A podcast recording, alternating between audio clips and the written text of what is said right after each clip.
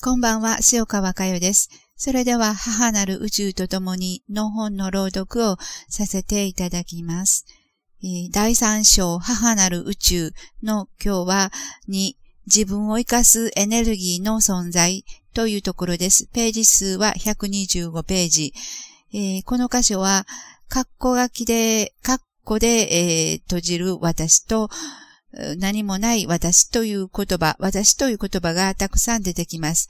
えー、括弧書きの私は、えー、本当の私と読み替えていただいてもいいかと思います。それで、えー、今から朗読するとき、括弧書きのところは本当の私と読ませていただきます。2、自分を活かすエネルギーの存在。宗教的な表現に私たちは生かされている、許されているというものがあります。この学びの中においてもそういう表現がされてきました。しかし何によって生かされているのか、許されているのかということは、その言葉を耳にする人の心の世界によって全く違います。私自身は、私は自分に生かされ、許されていると心で解釈しています。自分を活かすエネルギーの存在を確認しています。つまり、本当の私という存在を肉の私は知っているのです。私は消えても本当の私は消えないことを感じています。本当の私はエネルギーだからです。そのエネルギーによって私は生かされているし、許されています。また私は本当の私の仕事の妨げにならないように存在していくことを喜びとしていることも感じています。私の喜びは本当の私の喜び、私の幸せは本当の私の幸せだとそのように感じられるのです。私は一人ではありません。いつも本当の私とあります。そして私の心の中の隅から隅まで奥底まで本当の私は知ってくれています。どんなに無様な私でも本当の私は心から私を歓迎してくれています。このようなパートナーは他にありません。私は自分の人生の時間の中で数々のパートナーを求め、また組んできました。そしてそのすべてが失敗に終わりました。どれだけの固いちぎりを交わしても、結局は互いに裏切っていくことを数知れず体験してきたのです。もちろんここで言うパートナーとは肉の人間だけではありません。宗教の世界で使われているいわゆる神、仏、宇宙のパワーも含めて数々のパートナーを私の心は求めてまいりました。ようやく今世の時間の中で私のパートナーは唯一本当の私であるという結論を自分の中で見出せたのです。本当の私とはまさしく私を生かすエネルギーでした。そうです。私は本当の私だったのです。ところであなたはこれまでにお母さんに産んでいただいてよかったと本当に思ってこられましたか？また自分を生かすエネルギーがあることを日々の時間の中で感じられたことがありますか？あなた自身自分を生かすエネルギーと出会うことができたなら必ずあなたのものの見方、考え方、価値基準は一変すると思います。ガラリと変わると思います。もちろん幸せの基準も喜びの基準も変わってきます。外からは以前と何ら変わることはなくても中は変わっています。いわゆる私の目と本当の私の目で見る両方の世界を知っていくからです。ある時期はそれが自分の中で混乱しますが、それもやがて本当の私の目から見る世界が本当の世界だと自然に心で理解できるので、混乱はほんの一時期です。それからどんどん、どんどん本当の世界が心の領域を占めていきます。私の中にあった価値基準がどんどん、どんどん入れ替わっていくのです。その作業を推し進めていく中において、私のパートナーは本当の私であるの、あるとの結論に達すると思います。本当の私はお母さんであり、母なる宇宙であることを知っていきます。本当の幸せと喜び、ぬくもり、安らぎを知った心には、肉だけのそれらのものがどれだけ安っぽくて薄っぺらなものなのか、はっきりと感じられるのです。肉は人恋しさから人のぬくもりを求めていきます。心を癒してほしい、ぬくもりに包まれたい、優しい言葉をください、優しくしてください、とすがっていきます。助けを、救いを、そしてパワーを求めていきます。しかし、それらのすべてが間違いだと分かってきます。